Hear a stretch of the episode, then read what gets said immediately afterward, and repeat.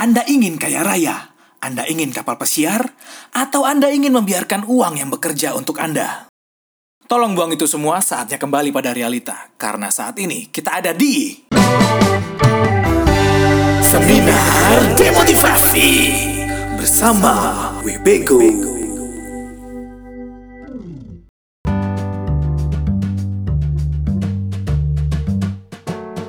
Halo semua, selamat datang di Seminar Demotivasi bersama saya Webego di mana kita akan membicarakan realita-realita kehidupan sehari-hari yang isinya tidak memotivasi, apalagi menginspirasi. Karena kita ada di seminar demotivasi. Ya Allah, gitu banget. Ini opening macam apa itu bangsat? Ini buat teman-teman, mohon maaf ya, misalnya ada ide gitu buat opening saya, apa mumpung masih episode perdana gitu. Mohon maaf ya, ini awal-awal udah so asik gitu. Jadi bagi yang belum kenal, perkenalkan saya Willy Brodus Cesario, biasa dipanggil WB. Orang biasa yang jadi konten kreator dan sedang berusaha struggle di semua lini platform. Tapi sayangnya belum juga beruntung sampai saat ini gitu. Jadi karena ini episode perdana, jadi gue pengen cerita dulu beberapa hal tentang podcast ini. Jadi sebelumnya gue udah pernah punya podcast, tapi adanya di YouTube, namanya BTM Stories Webego. Itu banyak bercerita tentang kehidupan percintaan dan juga banyak love story di situ. Pokoknya yang menye-menye lah. Misalnya kalian mau dengerin, pengen menye-menye juga boleh search aja di YouTube Webego, W E B E G O itu pasti langsung ketemu. Jadi gue udah bikin podcast itu udah lumayan lama jadi sebelum podcast happening ini di Spotify gitu. Jadi karena dulu gue udah mencium aroma-aroma sepertinya podcast ini akan menjadi sesuatu di masa depan gitu. karena makin ke sini gue ngeliat podcast is the new vlog gitu. Kayak zaman dulu gitu satu orang bikin vlog semua bikin vlog gitu. Kayak sekarang satu bikin podcast semua bikin podcast gitu. Tapi ya udah lah namanya juga tren gitu. Mau diikutin boleh nggak juga nggak apa-apa. Dan pada akhirnya banyak yang nyuruh gue untuk bikin podcastnya di Spotify aja gitu atau mindahin podcast yang di YouTube ke Spotify. Banyak yang bilang, ah, Be, bikinnya di Spotify aja biar lebih gampang gitu dengerinnya gitu. Karena kebetulan nih saya sudah punya banyak pendengar setia gitu. Ada sekitar uh, satu, dua, lima orang lah. lima orang pendengar setia ya kebetulan tiga di antaranya adalah keluarga sendiri dan satu lagi adalah fake account gitu. Jadi jadi ya udah saya turutin aja kan karena aku membuat ini untuk kalian guys. kan kayak youtuber-youtuber terima kasih buat dukungan kalian karena aku bikin ini untuk kalian guys. Gak tai itu padahal. Kalau nggak ada adsense lu nggak bakal bikin bangsat gitu. Jadi kenapa namanya seminar demotivasi gitu? Pasti bingung ya ini apaan sih kok? Harusnya kan memotivasi kenapa demotivasi gitu? Karena saya waktu bikin ini dengan sadar menyadari diri saya ini bahwa bacotan saya tidak bisa memotivasi orang lain gitu. Jadi kisah-kisah yang saya ceritakan tidak bisa menginspirasi orang lain gitu. Jadi akan ada kemungkinan setelah mendengarkan ini kalian bakal nyesel gitu. Jadi kayak anjing ngapain gue dengerin ini lama-lama anjing sampah. Tapi sebenarnya gue pengen ngomongin hal-hal yang penting gitu, pengen ngomongin yang keren-keren, yang kekinian gitu, kayak podcast-podcast lain gitu ngomongin social life gitu, quarter life crisis gitu. Jadi kayak podcast lain yang suaranya bagus, yang kata-katanya menginspirasi motivasi memotivasi gitu. Tapi saya nggak emang nggak bisa aja gitu. Bukan yang nggak mau tapi emang nggak bisa aja. Kebetulan uh, spek otak saya nggak mumpuni gitu ya. Jadi ibarat komputer gitu pala saya masih Pentium gitu. Masih masih Pentium 2 tapi emang gue pengen bikin podcast ini menjadi sebuah guilty pleasure gitu buat kalian. Jadi guilty pleasure tuh kayak apa ya kayak sesuatu yang salah sesuatu yang nggak baik sesuatu yang nggak benar gitu di mata kalian. Tapi kalian tetap melakukannya gitu dan waktu kalian lakukan itu rasanya menyenangkan dan enak gitu. Misalnya kayak ngewe gitu. Bukan bukan bukan bukan astagfirullah. Masa ngewe anjing. Misalnya kayak seks bebas mabuk enggak enggak enggak, enggak bukan. Hei, kenapa itu contohnya bukan? Maksudnya kayak misalnya kayak makan indomie tengah malam gitu. Kan nggak tahu kenapa ya kayak indomie goreng tengah malam tuh rasanya lebih nikmat daripada waktu biasanya gitu. Misalnya kita tengah malam habis lembur gitu kan belum bisa tidur gitu. Terus tiba-tiba nggak sengaja ngelihat ada seonggok Indomie goreng gitu di samping kompor gitu. Terus kayak kita berasa kayak pernah gak sih kayak berasa kayak dipanggil panggil gitu loh. Kayak dia ngemanggil kita gitu kayak hey sinilah nikmatilah aku. Aku sangat nikmat di tengah malam. Gitu kayak. Pernah gak sih itu kayak ada yang merasuk di diri kita gitu tiba-tiba Indomie yang ada di samping kompor udah ada di piring aja gitu udah jadi. Terus kita makan gitu. Dan kadang-kadang habis makan nyesel gitu jadi gue tuh pengennya kayak gitu. Jadi pengen podcast ini tuh sebagai sebuah guilty pleasure yang sebenarnya nggak ada isinya tapi kalian seneng dengerinnya gitu jadi kayak sampah tapi bikin nagih gitu loh ya kayak gitulah. Dan hari ini di episode perdana yang semoga ada episode kedua, ketiga dan seterusnya ya biar nggak satu podcast ini isinya cuma satu episode doang. Jadi kita bakal bahas tentang passion. Jadi sebenarnya passion itu apa dan bagaimana di dewasa ini nih passion dan realita itu saling bertabrakan gitu. Kalian pasti sering ngerasain kan apalagi yang udah sekitar umur 20-an ke atas yang udah lulus kuliah uh, awal-awal bekerja gitu pasti udah mulai ngerasain nih anjing ternyata passion tidak seindah quote-quote yang saya lihat di Instagram.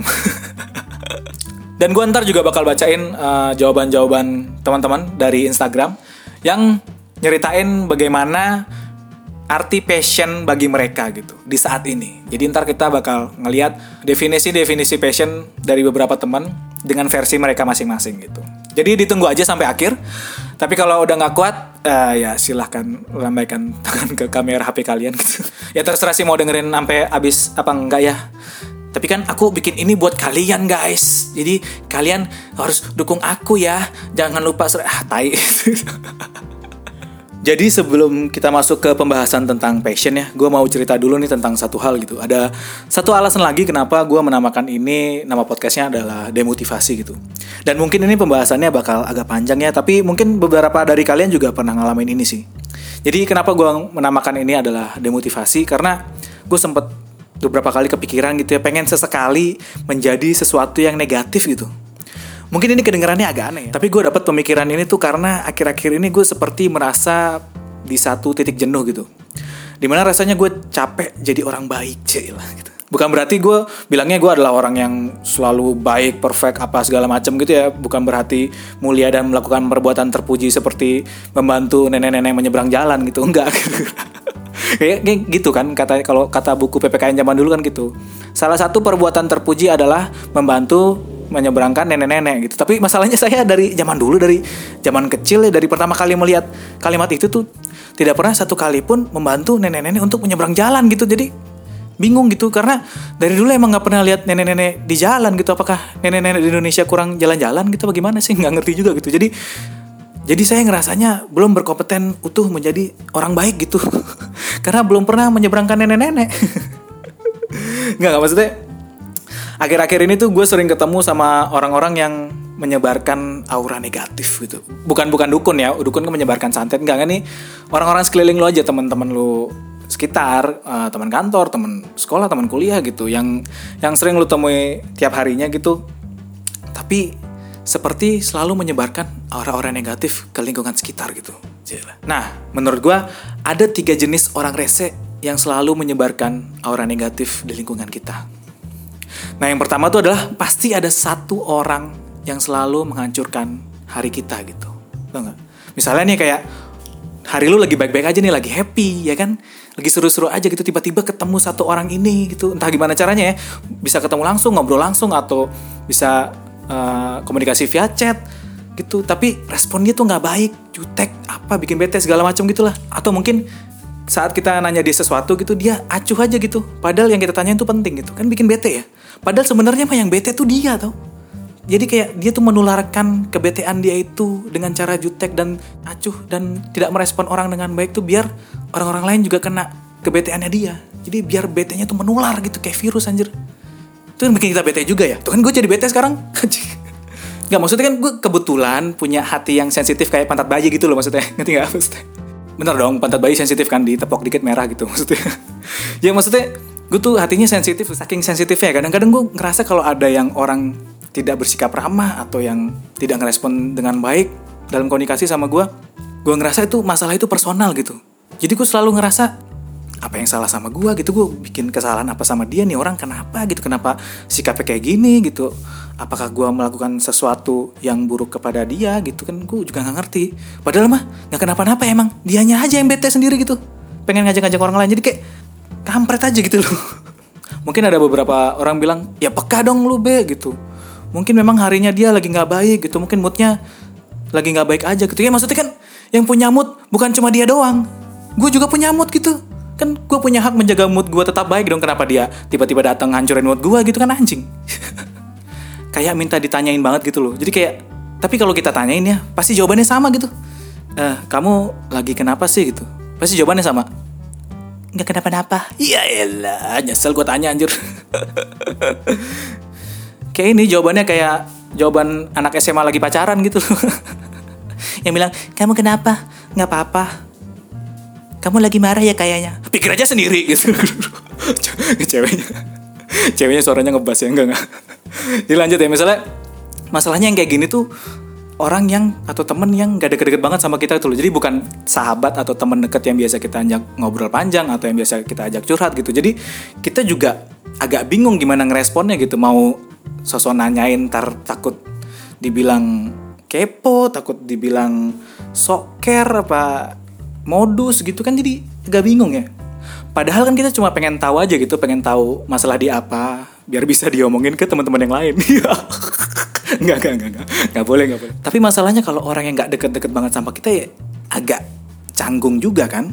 Karena kalau teman deket nih ya, misalnya sahabat kita banget gitu yang biasa tempat kita curhat gitu, pasti sebelum kita tanyain pun, pasti dia udah cerita gitu masalah dia apa. Jadi kita bisa tahu, jadi kita bisa menyesuaikan sikap kita ke dia itu bagaimana gitu.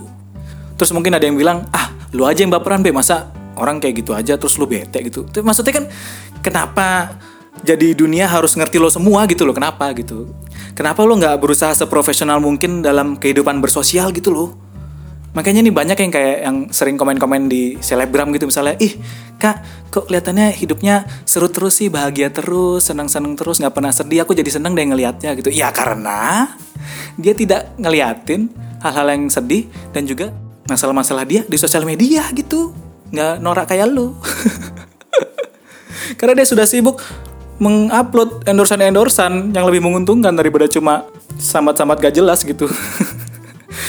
Terus kemarin juga ada yang nanyain ke gue, gitu, nanyain kabar, uh, Be gimana kabarnya? gitu, kelihatannya kok ceria terus ya gitu, kayak hidupnya bahagia terus nih, asik nih gitu. Ya nggak juga, gue juga sedih gitu, gue juga ada masalah juga, banyak masalah juga saya. Tapi kebetulan saya tahu harus ngapain dan harus ke mana gitu loh.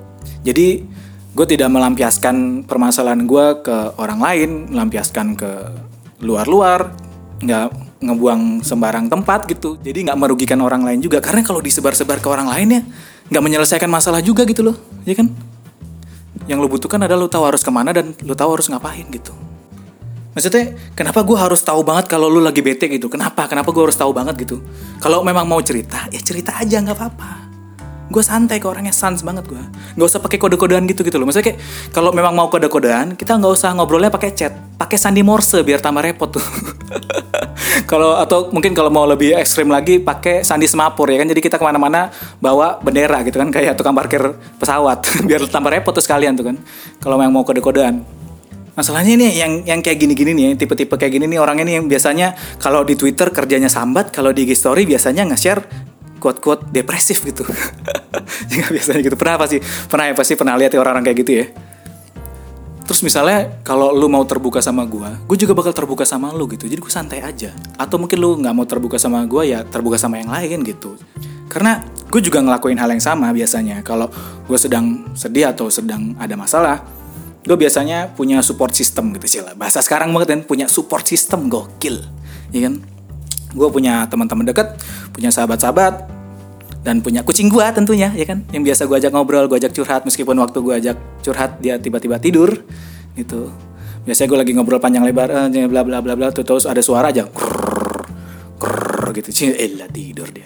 Makan aja cepet lo ya kan tapi gue juga menyadari bahwa memang nggak semua orang punya support system sih nggak semua orang punya seseorang yang bisa diajakin diskusi, bisa diajakin ngobrol, bisa diajakin curhat gitu. Tidak semua orang punya orang-orang terdekat seperti kita biasanya gitu. Atau mungkin kalau kalian bingung mau cerita atau mau curhat ke siapa gitu, curhat ke sini aja di podcast ini. Boleh, boleh sekali. Ya kan? Boleh banget curhat ke sini nanti bakal gue bacain, tapi saya tidak menjanjikan curhatan Anda akan mempunyai jalan keluar juga, tapi setidaknya kalau kalian curhat di sini dan gue bahas gitu, kemungkinan ada kemungkinan mungkin aja bisa sedikit menghibur kalian gitu. Mungkin aja ya. Gue mungkin akan berusaha bagaimana merubah perspektif dari cerita atau masalah kalian menjadi sesuatu yang bisa diketawain bareng-bareng gitu. Biar kita bisa berdamai sama masalahnya bisa mengamini permasalahan itu sama-sama gitu. Tapi kalau yang mau aja ya kalau yang nggak mau ya udah nggak apa-apa juga Jadi karena kita memang tidak bisa mengharapkan dunia itu selalu berbaik hati sama kita gitu loh. Nggak bisa gitu. Kayak dunia harus ngerti kita banget gitu. Orang pacar aja belum tentu ngerti kita gitu. Ya kan? Ya memang kita harus mencari seseorang sih. Mencari support system yang gue bilang tadi itu. Bisa teman, teman kantor, teman kuliah, teman kosan gitu. Atau kerabat, saudara, orang tua mungkin ibu biasanya yang paling sensitif hatinya yang paling bisa ngerti anaknya gitu. Atau mungkin uh, mantan gitu mantan ya siapa tahu mantannya masih bersedia gitu kan ya nggak apa-apa maksudnya mantan gitu. Yang penting cuma diajak ngobrol aja diajak ngobrol aja nggak usah dimodusin juga gitu. Nggak usah sepi dikit terus ciuman nggak usah. Diajak ngobrol aja masalahnya curhat-curhat aja dikit kan nggak apa-apa kan. Kan namanya mantan sekarang jadi teman tidak ada namanya mantan teman. Bullshit itu tidak ada mantan teman ya gitu nggak usah nggak usah dimodusin juga nggak usah nggak usah pakai sosok bilang eh kamu dicariin mama nih ke rumah yuk gitu. Iya lah gitu. Klasik klasik gitu ntar diajak ke rumah ngewe iya. Astagfirullah ngewe mulu belo anjing. Ya lanjut lagi ya. Jadi kita memang kalau merasakan sesuatu ya harus berbuat sesuatu gitu. Jadi nggak bisa diem aja sih menurut gua gitu ya. Ibarat kata nih misalnya lu lagi naik motor ya terus ban motor lu bocor.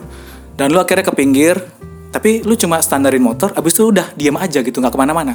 Terus lu sambil ngomong dalam hati gitu e, ini nggak ada tukang tambal ban lewat nih. Sepi-sepi bahaya nih nggak ada tukang tambal ban lewat mau benerin motor gua nih. Terus lu cuma diam aja nggak ngapa-ngapain itu ya nggak bakal terjadi apa-apa kan? Jadi lu memang harus bergerak untuk memperbaiki sesuatu itu menjadi yang lebih baik gitu sih menurut gua.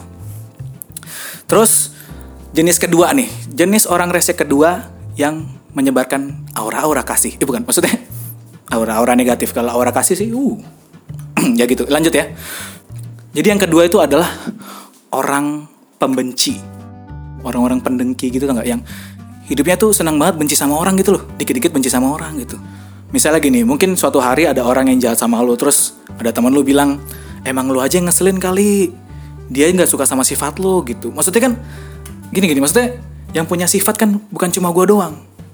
Lu kan juga punya sifat gitu lu juga bisa gue benci dong. Gue juga bisa nggak suka sama sifat lu dong. Gue juga bisa ngelakuin itu. Gue juga bisa benci gitu. Tapi kenapa gue tidak melakukan itu? Bukan karena gue orang baik dan berhati mulia berbudi luhur tapi karena gue bisa memilah porsi sifat-sifat orang gitu. Karena gue sadar yang gue nggak suka itu adalah sifatnya bukan orangnya gitu. Jadi beberapa sifat jelek dia tidak akan mempengaruhi penilaian penuh gue terhadap personality orang tersebut gitu loh. Padahal sebenarnya emang gue nih orangnya agak julid, bukan agak sih, emang julid banget sih.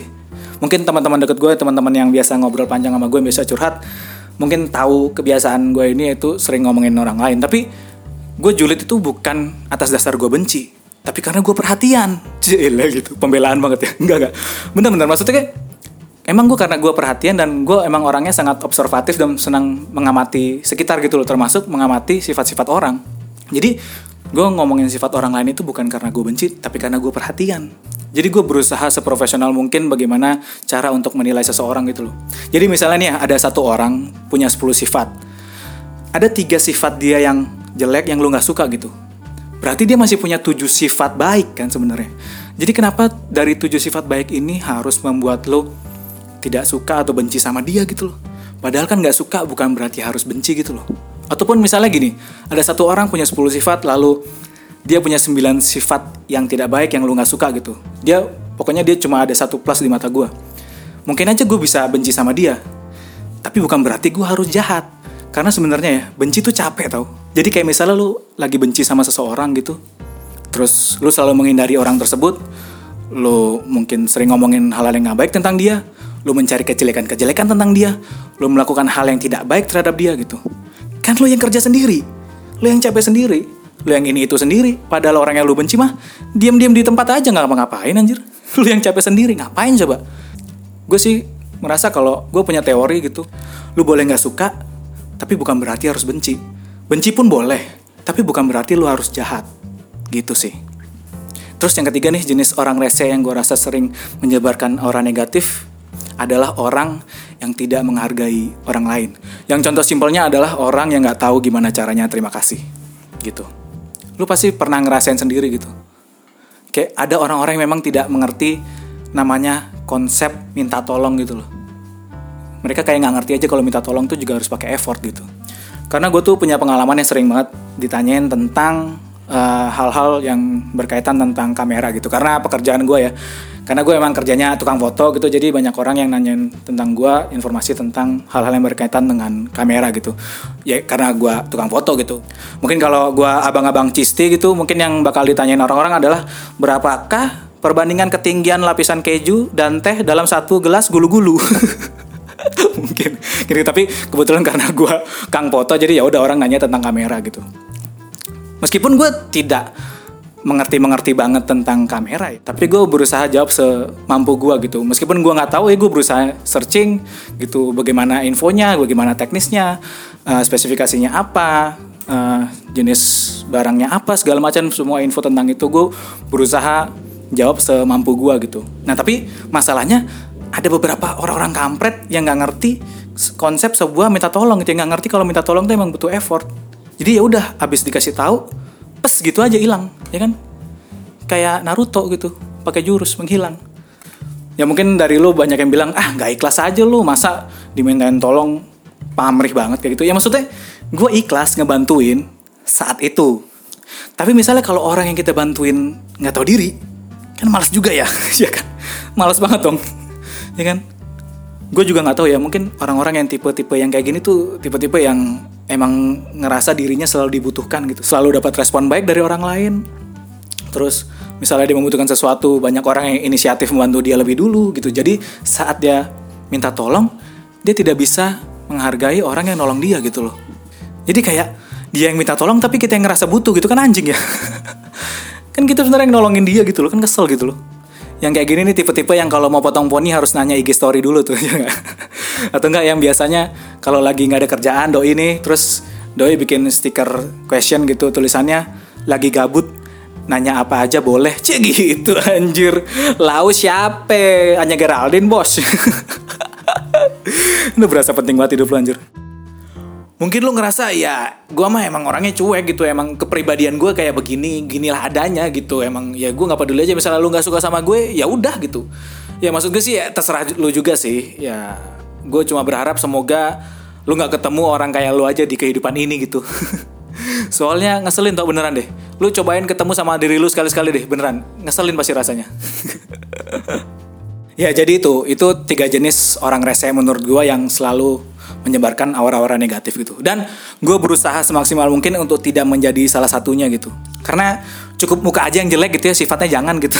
Saya sadar diri gitu.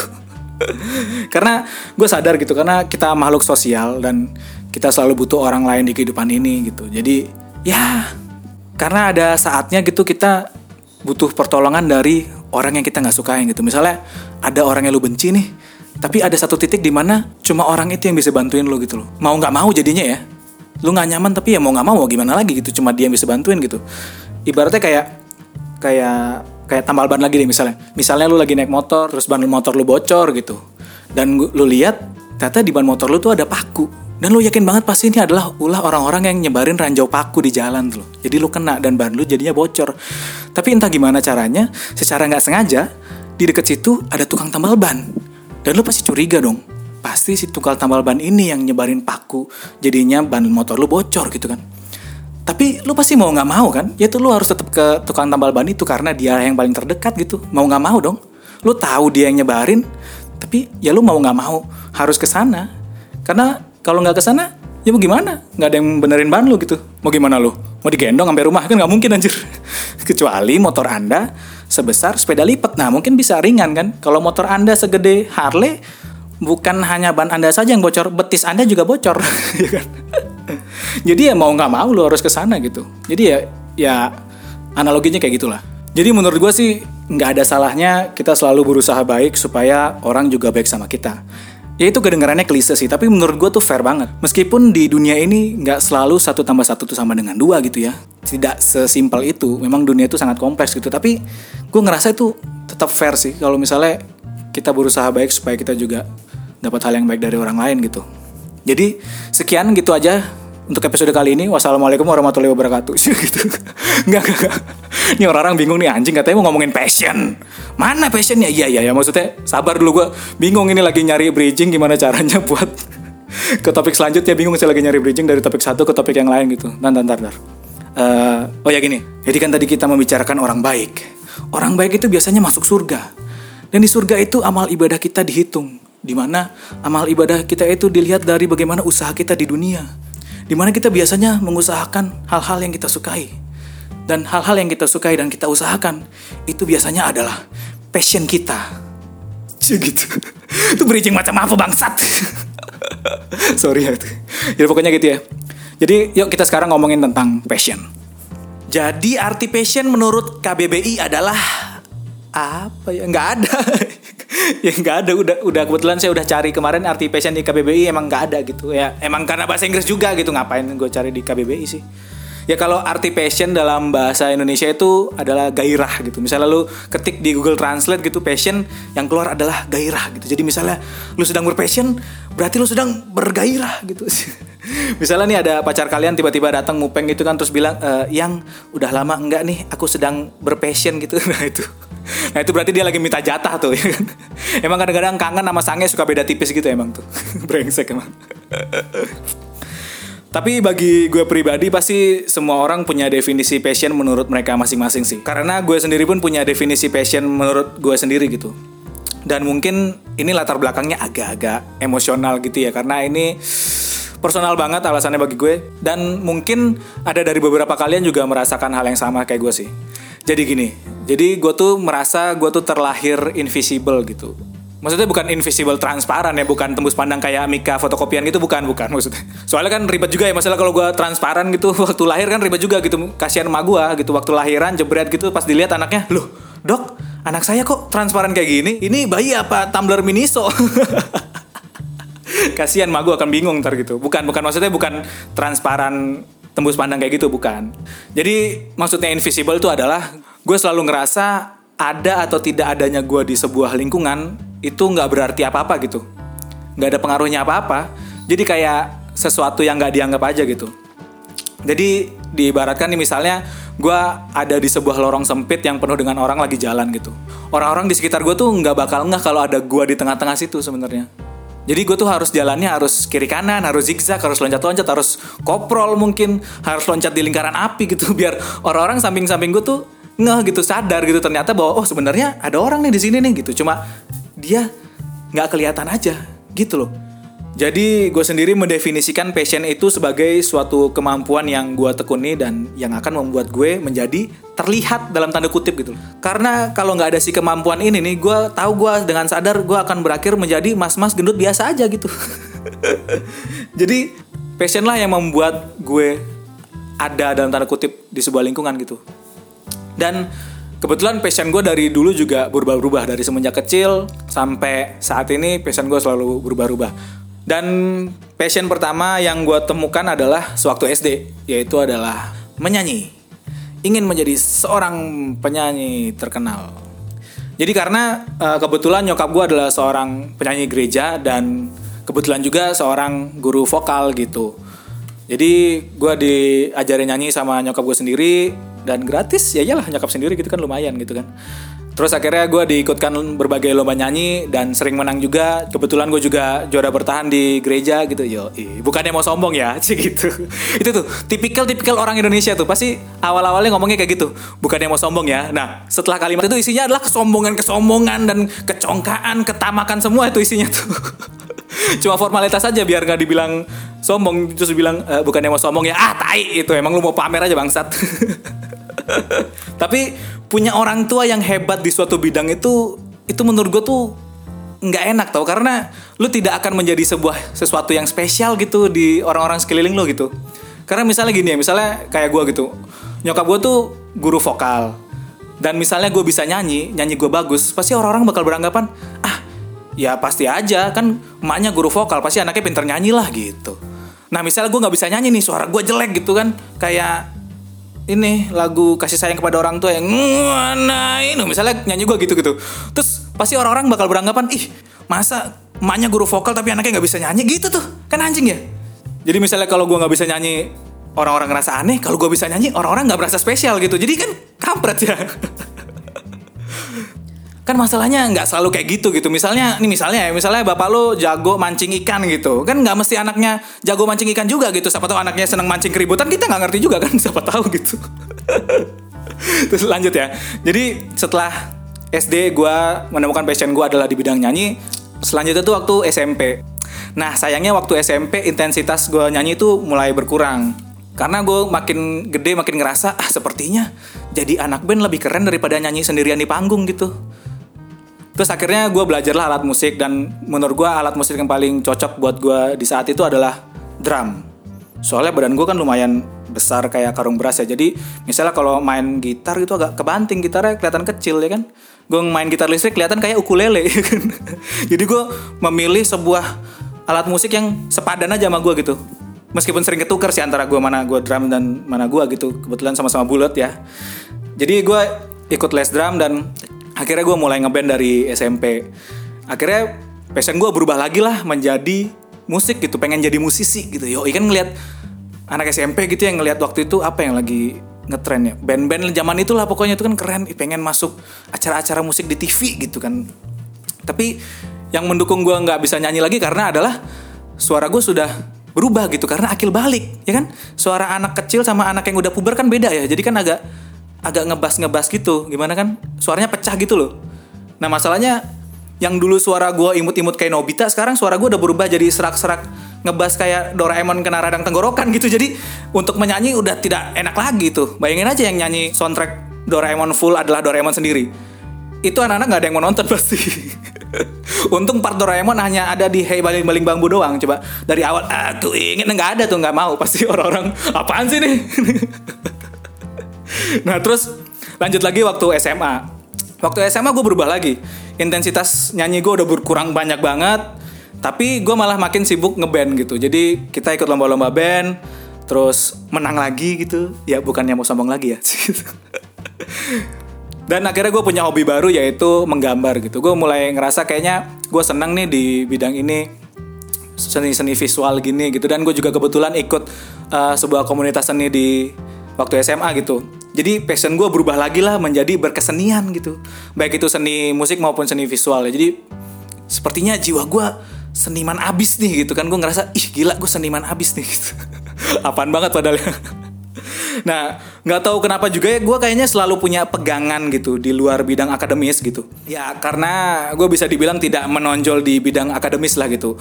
Apa ya istilahnya yang enak ya? Uh, goblok lah goblok gitu goblok udah udah nggak nemu istilah yang lebih baik lagi daripada goblok itu jadi balik lagi karena gue tahu passion itu adalah sesuatu yang akan membuat gue terlihat di lingkungan jadi gue selalu berusaha untuk mengembangkan skill dan kemampuan gue di bidang itu tuh untuk tetap ada dalam tanda kutip di lingkungan gue gitu.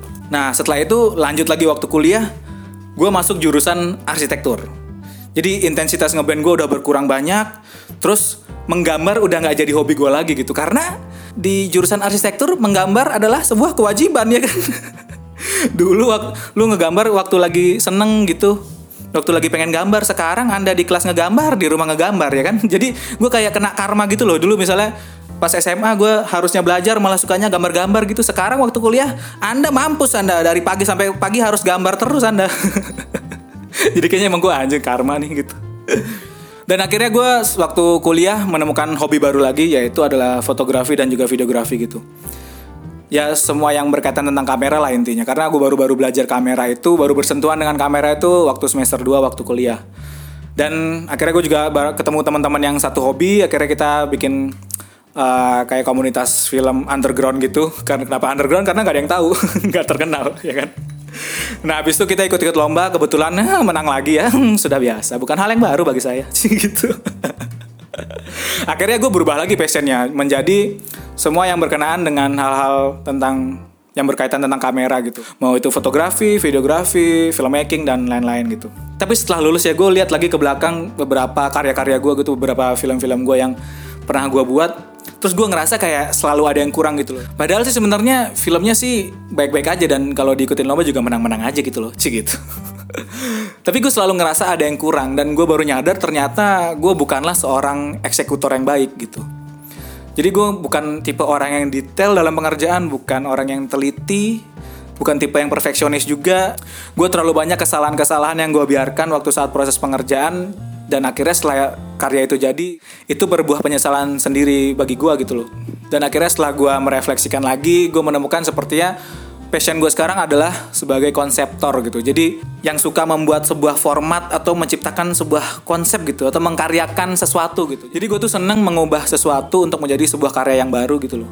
Nah untuk mengembangkan passion gue yang baru ini, gue memutuskan untuk bagaimana caranya gue membuat karya yang rutin gitu. Supaya gue bisa mengasah bagaimana gue bisa mengonsepkan sesuatu secara rutin gitu loh.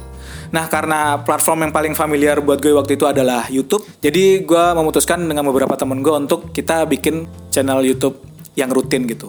Perjalanannya cukup panjang ya, mulai dari gue pernah bikin channel review film yang berakhir syuting 4 episode dan gak naik tayang gitu. Lalu gue juga pernah bikin channel beauty channel review makeup gitu. Tentu saja bukan saya yang review makeup ya. Soalnya kalau saya yang review makeup sepertinya bukannya jadi cakep malah kayak cabe-cabean gitu kan, mukanya putih, lehernya hitam. Adalah saya bersama teman-teman saya yang cantik-cantik, kita pengen untuk membuat sebuah channel beauty gitu. Tapi berakhir dengan dua episode saja dan tidak naik tayang juga videonya. Dan akhirnya gue lanjut lagi uh, memposisikan diri menjadi seorang produser di sebuah channel sketsa komedi gitu ya. Uh, channelnya udah lumayan berjalan lama, tapi mereka kayaknya kesusahan untuk membuat sebuah konsep baru gitu. Akhirnya gue ikut di situ, ikut ngebantuin dan berakhir hanya satu episode saja dan gak lanjut lagi. dan sampai akhirnya gue memutuskan untuk bikin channel sendiri yaitu channel YouTube gue sekarang BTM Stories yang isinya adalah tentang relationship talks dan juga naratif love story gitu. Nah, kenapa gue bisa yakin sekarang bahwa ini adalah passion gue gitu? Karena dari awal gue tidak berekspektasi apa-apa gitu. Gue ngerjain karena gue happy aja dan karena gue tahu diri juga gitu siapa gue gitu kan. Saya bukan orang yang famous dan terkenal, jadi untuk mengharapkan ketenaran-ketenaran, kepopuleritasan dari YouTube sepertinya hmm, tidak bisa gitu.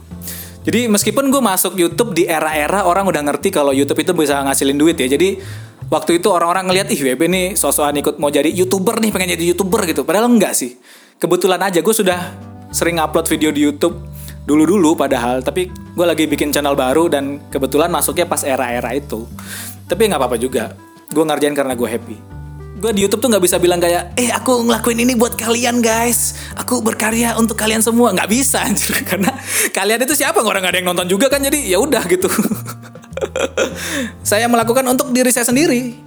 Karena kalau gue ngerjain ini berharap views, berharap subscriber, apalagi AdSense, apa segala macam gitu ya mungkin gue bakal berhenti di waktu 10 video gue pertama sih. Karena itu memakan pikiran dan waktu yang banyak, perlu effort yang besar juga, tapi karena gue memang tidak punya masa yang banyak jadi tidak dapat respon yang banyak dari orang lain gitu. Jadi boro-boro dapat duit dari situ ya yang nonton aja nggak ada gitu.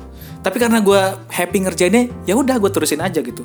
Sekarang video gue udah nyampe 40 lebih gitu ya dengan pertumbuhan views dan subscriber yang segitu-segitu aja hampir 3 tahun.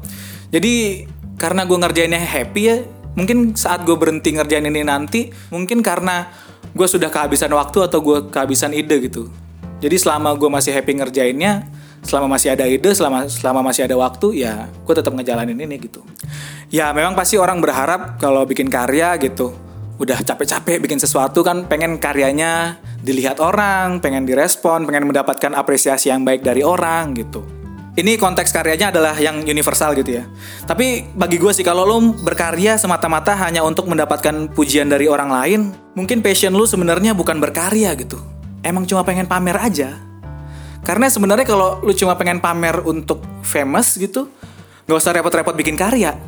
Pakai sensasi aja udah bisa coy. Jadi ngapain capek-capek bikin karya gitu loh. Tapi sebenarnya apa yang jadi passion gue sekarang adalah buah dari apa yang gue sudah pelajari selama kuliah dulu gitu. Karena gue ngerasa arsitektur itu bukan semata-mata hal-hal teknis tentang bangunan aja. Bagi gue arsitektur itu adalah the art of problem solving gitu. Cil. Jadi arsitektur itu adalah seni memecahkan masalah. Jadi gue rasa apa yang gue kerjakan sekarang ini adalah bagian dari berarsitektur gitu. Jadi saat ini gue rasa arsitektur sudah mengajarkan gue untuk bagaimana membuat sebuah konsep yang baik. Tapi gini ya, gue tuh salut sama satu orang. Ya kan? Seorang mas-mas yang passionnya luar biasa gitu. Passionnya tuh banyak banget dan dia selalu konsisten sama passion-passionnya dia. Yaitu adalah namanya Johnny Sins. Ini yang tahu pasti ketawa nih sekarang nih. Johnny bener Johnny Sins coy. Doi ini pekerjaannya banyak banget yang kadang-kadang jadi polisi, kadang-kadang jadi dokter, kadang-kadang jadi plumber, kadang-kadang jadi sopir taksi gitu. Banyak banget pokoknya passionnya dia. Dia tuh emang selalu serius dalam pekerjaan-pekerjaannya gitu. Ya kan passionate banget gue. Ih salut banget gue sama orang ini. ini yang pasti nggak ngerti nih bertanya-tanya nih siapa anjing Johnny Sins anjing? Gak usah di search, gak usah di search, gak usah di googling ya. Sekali lagi tidak usah di googling Johnny Sins, tidak usah ya, tidak usah di googling, tidak usah diketik J O H N N J S I N S tidak usah ya tidak usah. Nih, nih cewek-cewek yang punya pacar nggak usah tanya pacarnya deh. Ntar pacar lo bingung ngejelasinnya dia itu siapa. Tapi salut lah sama Mas Johnny Sins. Terus berkarya bukan maksud terus berkarya. Terus bekerja mas Nah, balik lagi ya ke passion gue yang selalu berubah-ubah tadi. Gue juga nggak tahu ya, mungkin ke depannya passion gue bakal berubah lagi gitu. Mungkin bisa aja sekarang passion gue kayak gini, mungkin ke depannya beberapa tahun lagi, siapa tahu passion gue berubah menjadi politik. Yo, iya kan, siapa tahu gue pengen jadi caleg kan nggak tahu ya. pengen masuk PSI itu PSI, Partai Solidaritas Indonesia, eh gokil. Biar bisa ketemu Mbak Samara Amani, ya kan, yang cakep gitu. Tapi tapi ngomong-ngomongin Mbak Samara ya, gue tuh punya pengalaman bodoh gitu waktu pertama kali kenal yang namanya Samara Amani. Jadi suatu malam gitu ya, lagi ganti-ganti channel gitu, tiba-tiba sampai ke sebuah program acara yang namanya um, uh, kalau dalam bahasa Indonesia namanya kelompok pengacara Indonesia gitu. itu, nama programnya. Dan waktu itu ngepas banget kamera lagi ngarah ke mukanya Samara Amani, ya kan? Terus gue lihat anjir, siapa nih kan? Cakep juga ya kan? Biasanya kan isinya bapak-bapak ya acara itu ya kan? Bapak-bapak isinya biasanya kan? Biasanya bapak-bapak marah-marah bapak-bapak marah-marah marah-marah sama bapak-bapak. Ya gitu aja pokoknya isinya kan biasanya. Nah tiba-tiba nih ada Mbak Samara ini, ini siapa? Kan gue kepo gitu. Kebetulan waktu itu memang gue belum ngeh banget sama partai yang namanya PSI dan gue juga belum pernah tahu dan belum pernah lihat sebelumnya si Mbak Samara ini.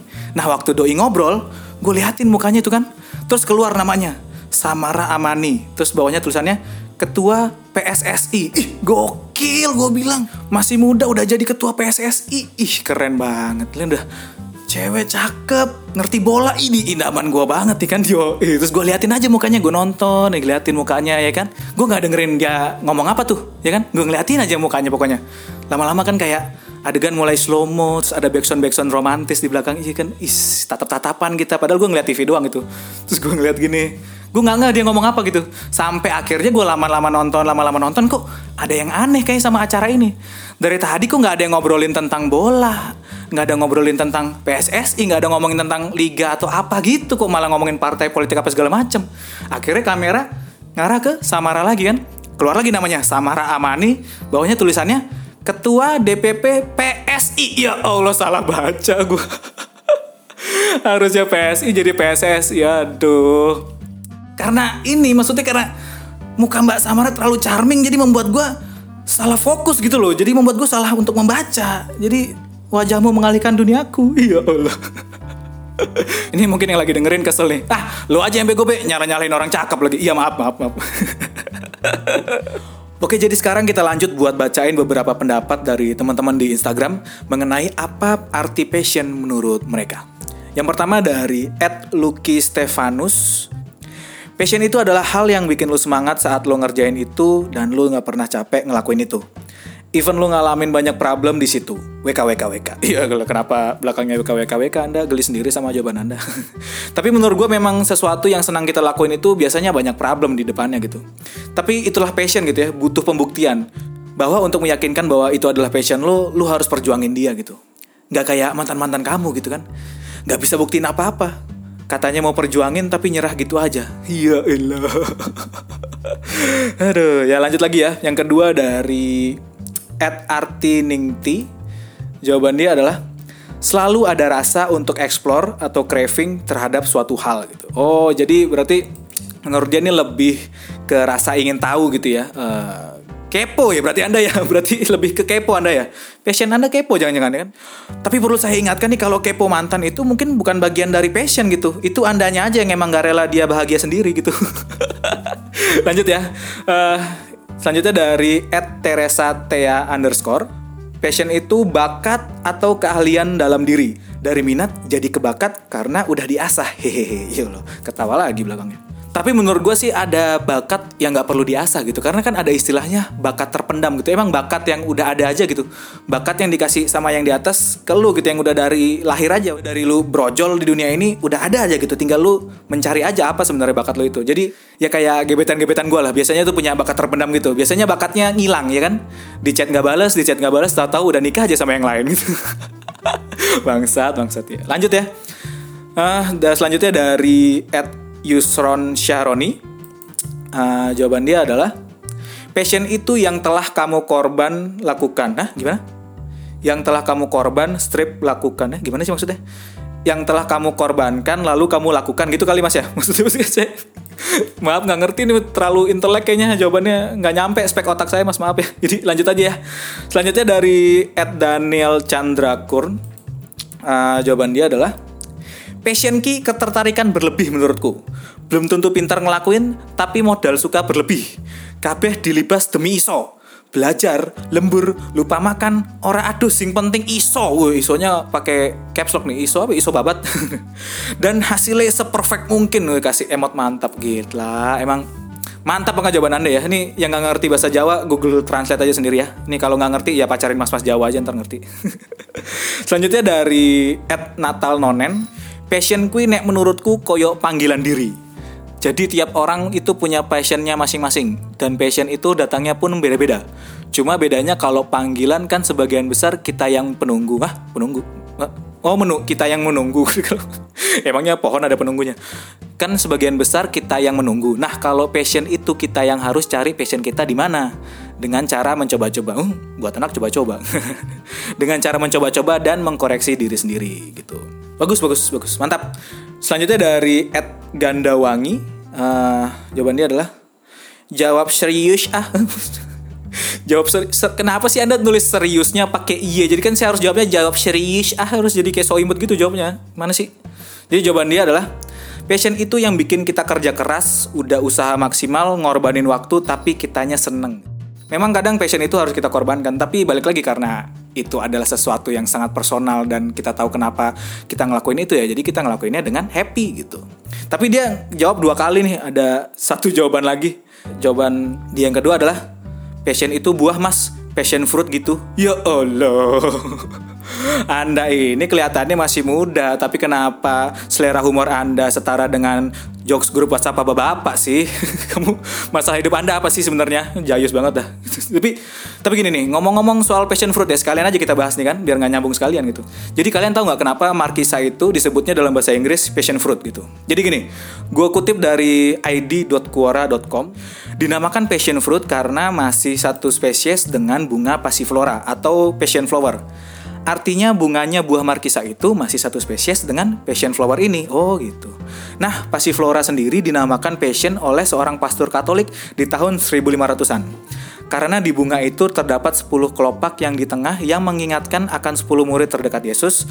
Lalu mahkota bunganya seperti rambut yang mengingatkan akan mahkota berduri saat Yesus disalib. Dan tiga kepala putik yang melambangkan tiga paku yang menancap di tubuh Yesus di tiang salib gitu sehingga keseluruhan yang menggambarkan perjuangan hidup dan mati Yesus atau the passion of the Christ gitu. Oh, nah kan mantap kan gokil banget ya. Edukatif sekali podcast saya ini gokil kan dari tadi kita ngomongin passion apa segala macam panjang lebar, tapi satu-satunya info yang Anda dapatkan adalah kenapa Markisa disebut passion fruit. Sangat berguna sekali infonya ya kan. Tapi gue emang kadang-kadang bingung sih emang kadang bahasa Inggris tuh suka unik gitu loh kan kalau buah ya misalnya ada salak dibilang snack fruit ya kan lele dibilang catfish gitu. Misalnya ada bule bawa lele sama salak di atas meja berantem mereka berdua anjir. Lanjut lagi ya. Uh, selanjutnya dari Aldea FR. Jawaban dia adalah passion itu melakukan sesuatu dengan senang hati gitu. Tapi menurut gue sih enggak sih. Ada juga hal-hal yang kita lakukan dengan senang hati tapi bukan passion gitu. Saya suka makan Indomie dua bungkus sehari ya kan. Itu bukan passion saya, tapi emang saya rakus aja sih. ya gitulah pokoknya ya. Selanjutnya dari Ed Sevatromina. Jawaban dia adalah, Oke, okay, buatku passion itu ketika kamu rela berdarah-darah tapi tetap bahagia. Oh, anjir, serem banget nih. Rela eh, berdarah-darah tapi tetap bahagia. Anjir, serem banget kamu. Kenapa berdarah-darah tapi bahagia? Kamu psikopat kamu ya. serem banget sih. Jadi gue udah bayangin muka dia nih berdarah-darah bawa pisau terus sambil senyum-senyum gitu kayak boneka caki tuh nggak tuh nggak bener nih orang nih lanjut ya lanjut lanjut lanjut. Next next next. Ya selanjutnya dari at sa underscore katata. Uh, jawaban dia adalah itu tuh yang sering orang-orang pamerin di medsos. Ya Allah anak medsos banget kayaknya di do ini. Bukan bukan. Menurut saya sih salah anda. Passion itu bukan yang dipamerin di medsos. Tapi emang passionnya dia suka pamer gitu aja. Oke lanjut ya. Uh, selanjutnya ada dari at dynynt ya Allah ini di keyboard HP Anda tidak ada huruf hidup apa bagaimana? Kenapa isinya nama Anda huruf mati semua? Ini kayak bahasa Rusia atau nggak? Ini aneh banget. Jawaban dia adalah Passion itu all out ngerjain sesuatu. Passion bukan bawaan dari lahir. Eh iya benar, benar benar, benar banget. Karena yang bawaan dari lahir biasanya adalah tanda lahir. aduh, aduh, nyesel gak sih kalian dengerin ini? Oke, jawaban terakhir ya ada dari Ed Anggit Prasetyo. Uh, jawaban dia adalah Fuck tentang passion. Uh anjing, belum apa-apa udah ngegas nih anjing. Suka saya suka nih sama jawaban kayak gini. Zaman sekarang yang penting dapat duit dulu aja. Secara saya bukan anaknya Musdalifah. Ya Allah. Kenapa Anda bawa-bawa Musdalifah sih? Nah, ini untung dia beneran bukan anaknya. Ini kalau dia beneran anaknya Musdalifah berarti bapaknya Nasar ya. Seperti mati lampu, ya sayang. Kenapa gue nyanyi sih bangsat? Jadi bisa kita lihat dari jawaban-jawaban tadi bahwa emang setiap orang punya definisi passion menurut mereka masing-masing gitu. Bahkan ada juga yang nggak terlalu mementingkan passion. Tapi sekarang gue cuma mau ngasih tahu aja nih bahwa sebenarnya passion itu bukan sekedar suatu hal yang kita suka, tapi passion adalah sesuatu yang bisa mengubah hidup seseorang gitu. Nah, gue jadi ingat sama beberapa orang yang di mana orang-orang hebat ini bisa jadi contoh kalau sebenarnya passion itu bisa merubah hidup seseorang gitu.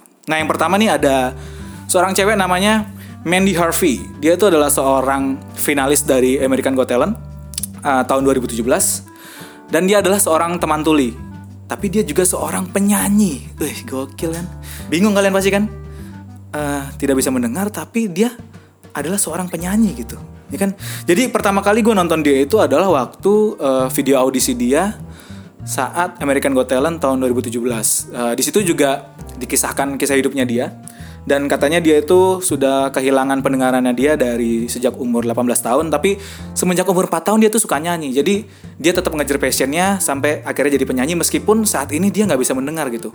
Nah jadi karena dia nggak bisa mendengar cara dia mengetahui suaranya dia adalah dengan cara mendengarkan lewat tuner. Maksudnya bukan mendengarkan ya, melihat suara yang dia keluarkan lewat tuner gitu. Jadi biar dia tahu dia tuh lagi nyanyi di nada apa atau di kunci apa gitu loh. Jadi dia mendengarkan suaranya secara visual lewat tuner itu. Itu kan gokil banget ya. Jadi waktu audisi American Got Talent itu di atas panggung dia lepas sepatu. Nah karena dia nggak bisa mendengar, jadi cara dia untuk menyesuaikan antara nyanyian dia dan juga musik pengiringnya adalah dengan cara merasakan getaran tempo musiknya melalui getaran lantai di panggung itu yang dirasakan lewat telapak kakinya. Gila kan? Waktu nonton itu eh gimana gitu rasanya. Apalagi dia tuh dapat golden buzzer. Itu langsung kayak ih mulai berkaca-kaca gitu tuh. Enggak enggak enggak nangis lah gue gila aja masa masuk nonton video gitu aja nangis enggak lah. Enggak enggak cengeng gue enggak. Jadi ya nangis dikit sih. Mata kiri, sebelah kiri nangis dikit. Yang sebelah kanan banjir. enggak enggak. Nah, selanjutnya yang kedua adalah Drew Lynch. Nah, si Drew Lynch ini adalah uh, sama-sama American Got Talent juga, finalis juga, tapi dia tahun 2015. Dan dia itu adalah seorang stand up comedian. Tapi dia punya keterbatasan secara verbal, yaitu dia uh, stutter, stuttering, apa sih gagap gitu kalau bahasa Indonesia-nya. Jadi itu ngomongnya nggak lancar, tapi dia seorang stand up comedian gitu. Dan dia tuh gagapnya yang gagap banget gitu loh. Saking gagapnya si Drew Lynch ini, kalau Ajis gagap ketemu dia cium tangan coy, beneran.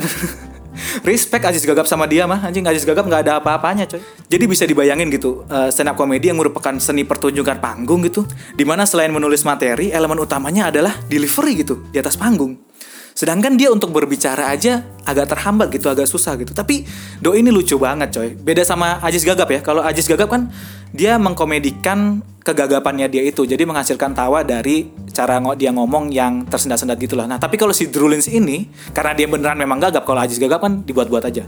Dia membawakan materi stand up comedy tentang kehidupannya dia menjadi seorang yang gagap gitu. Dan itu lucu banget sih gila. Lu harus nonton ini sih videonya dia. Dan kalau yang dari Indonesia, ada namanya Dani Aditya. Dia itu adalah finalis dari stand up comedy Indonesia season 5 yang waktu itu ada di Kompas TV. dan dia itu adalah seorang pengidap cerebral palsy gitu gue juga nggak terlalu mengerti tentang uh, penyakitnya ini ya tapi secara fisik si Dani Aditya ini uh, duduk di kursi roda dan kalau ngomong itu uh, agak kurang jelas gitulah tapi dia stand up komedian yang lagi-lagi di mana stand up komedi adalah seni pertunjukan panggung yang elemen utamanya adalah delivery di atas panggung itu.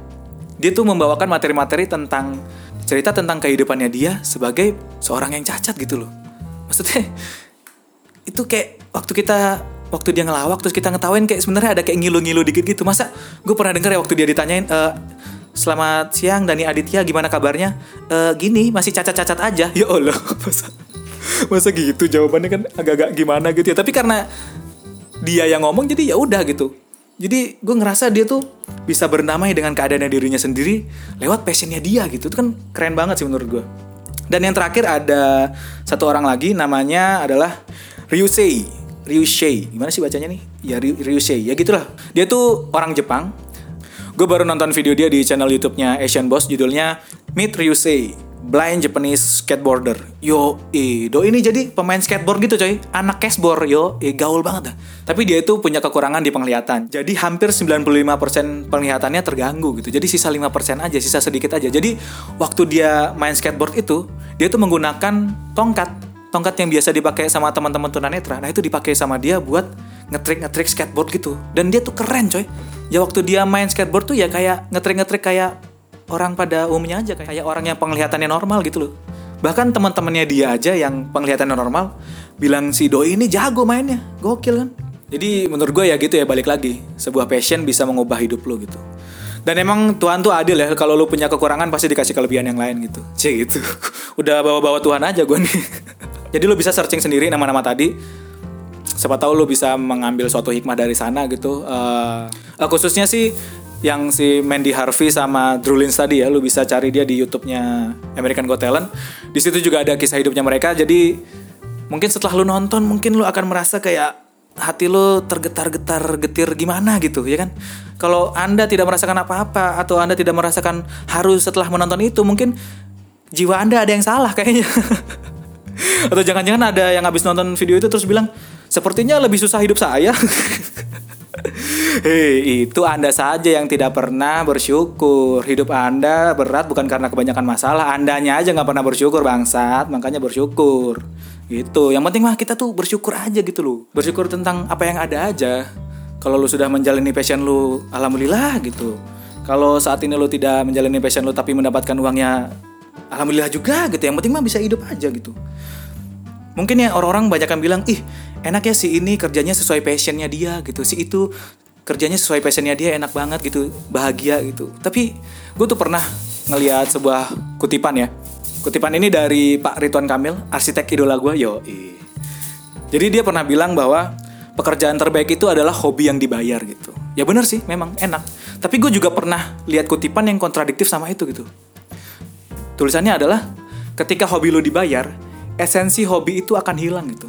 Dan itu benar juga gue rasain. Jadi karena biasanya lu mengerjakan hobi itu saat lu mood saat lu seneng. Saat itu sudah menjadi pekerjaan lu harus mengerjakan itu secara profesional gitu ya kan?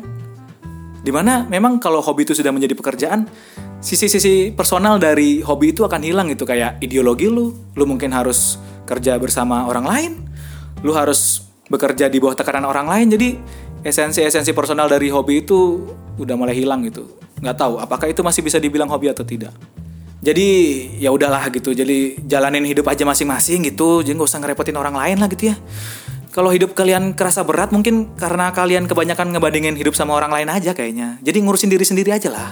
Bebas aja gitu, bebas, selau gitu. Terserah kalian gitu. Terserah bebas mau mengerjakan apa aja gitu. Terserah mau main TikTok boleh kalian, mau mau upload quiz-quiz IG story boleh kalian nggak apa-apa meskipun nggak ada yang peduli karakter Disney apa yang kalian dapatkan gitu beneran deh nggak ada yang peduli coy. Nggak ada yang peduli tentang karakter Disney kalian nggak ada yang peduli sama seberapa evil kalian. Orang-orang cuma peduli sama kalian lebih milih di perut apa di mulut ya.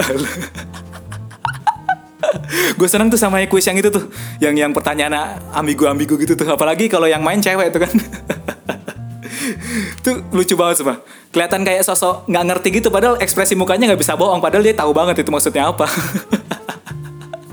Kocak kocak priceless gitu loh ekspresinya Salut buat kalian yang udah mempertaruhkan harga diri kalian bermain kuis-kuis Instagram ya. Jadi mungkin sekian dulu buat episode kali ini. Terima kasih yang sudah dengerin dari awal sampai akhir. Kalian bisa kasih tanggapan kalian juga, share podcast ini di IG dan bisa mention gue juga di IG story. Biar gue tahu bagaimana tanggapan kalian tentang seminar perdana kali ini gitu. Jadi ke depannya formatnya mungkin bakal mirip-mirip kayak gini di episode-episode selanjutnya. Jadi gue bakal bacain cerita-cerita dari teman-teman semua. Dan misalnya ada yang pengen cerita atau ada yang pengen curhat atau mungkin yang memang udah punya stok tulisan gitu. Dan misalnya tulisannya pengen dibacain di sini atau ceritanya atau curhatannya pengen dibacain. Dan tentunya dengan kerelaan hati mau dibahas dengan cara gue gitu ya. Bisa banget bisa kasih tahu cerita kalian lewat email di webegoo@gmail.com atau bisa juga kontak gue di sosial media di Instagram @wbgo-nya 2 dan di Twitter @wbgo-nya 3. Yo. Jadi sekali lagi terima kasih buat semua. Saatnya kembali pada realita. Salam olahraga. Kenapa salam olahraga bangsat?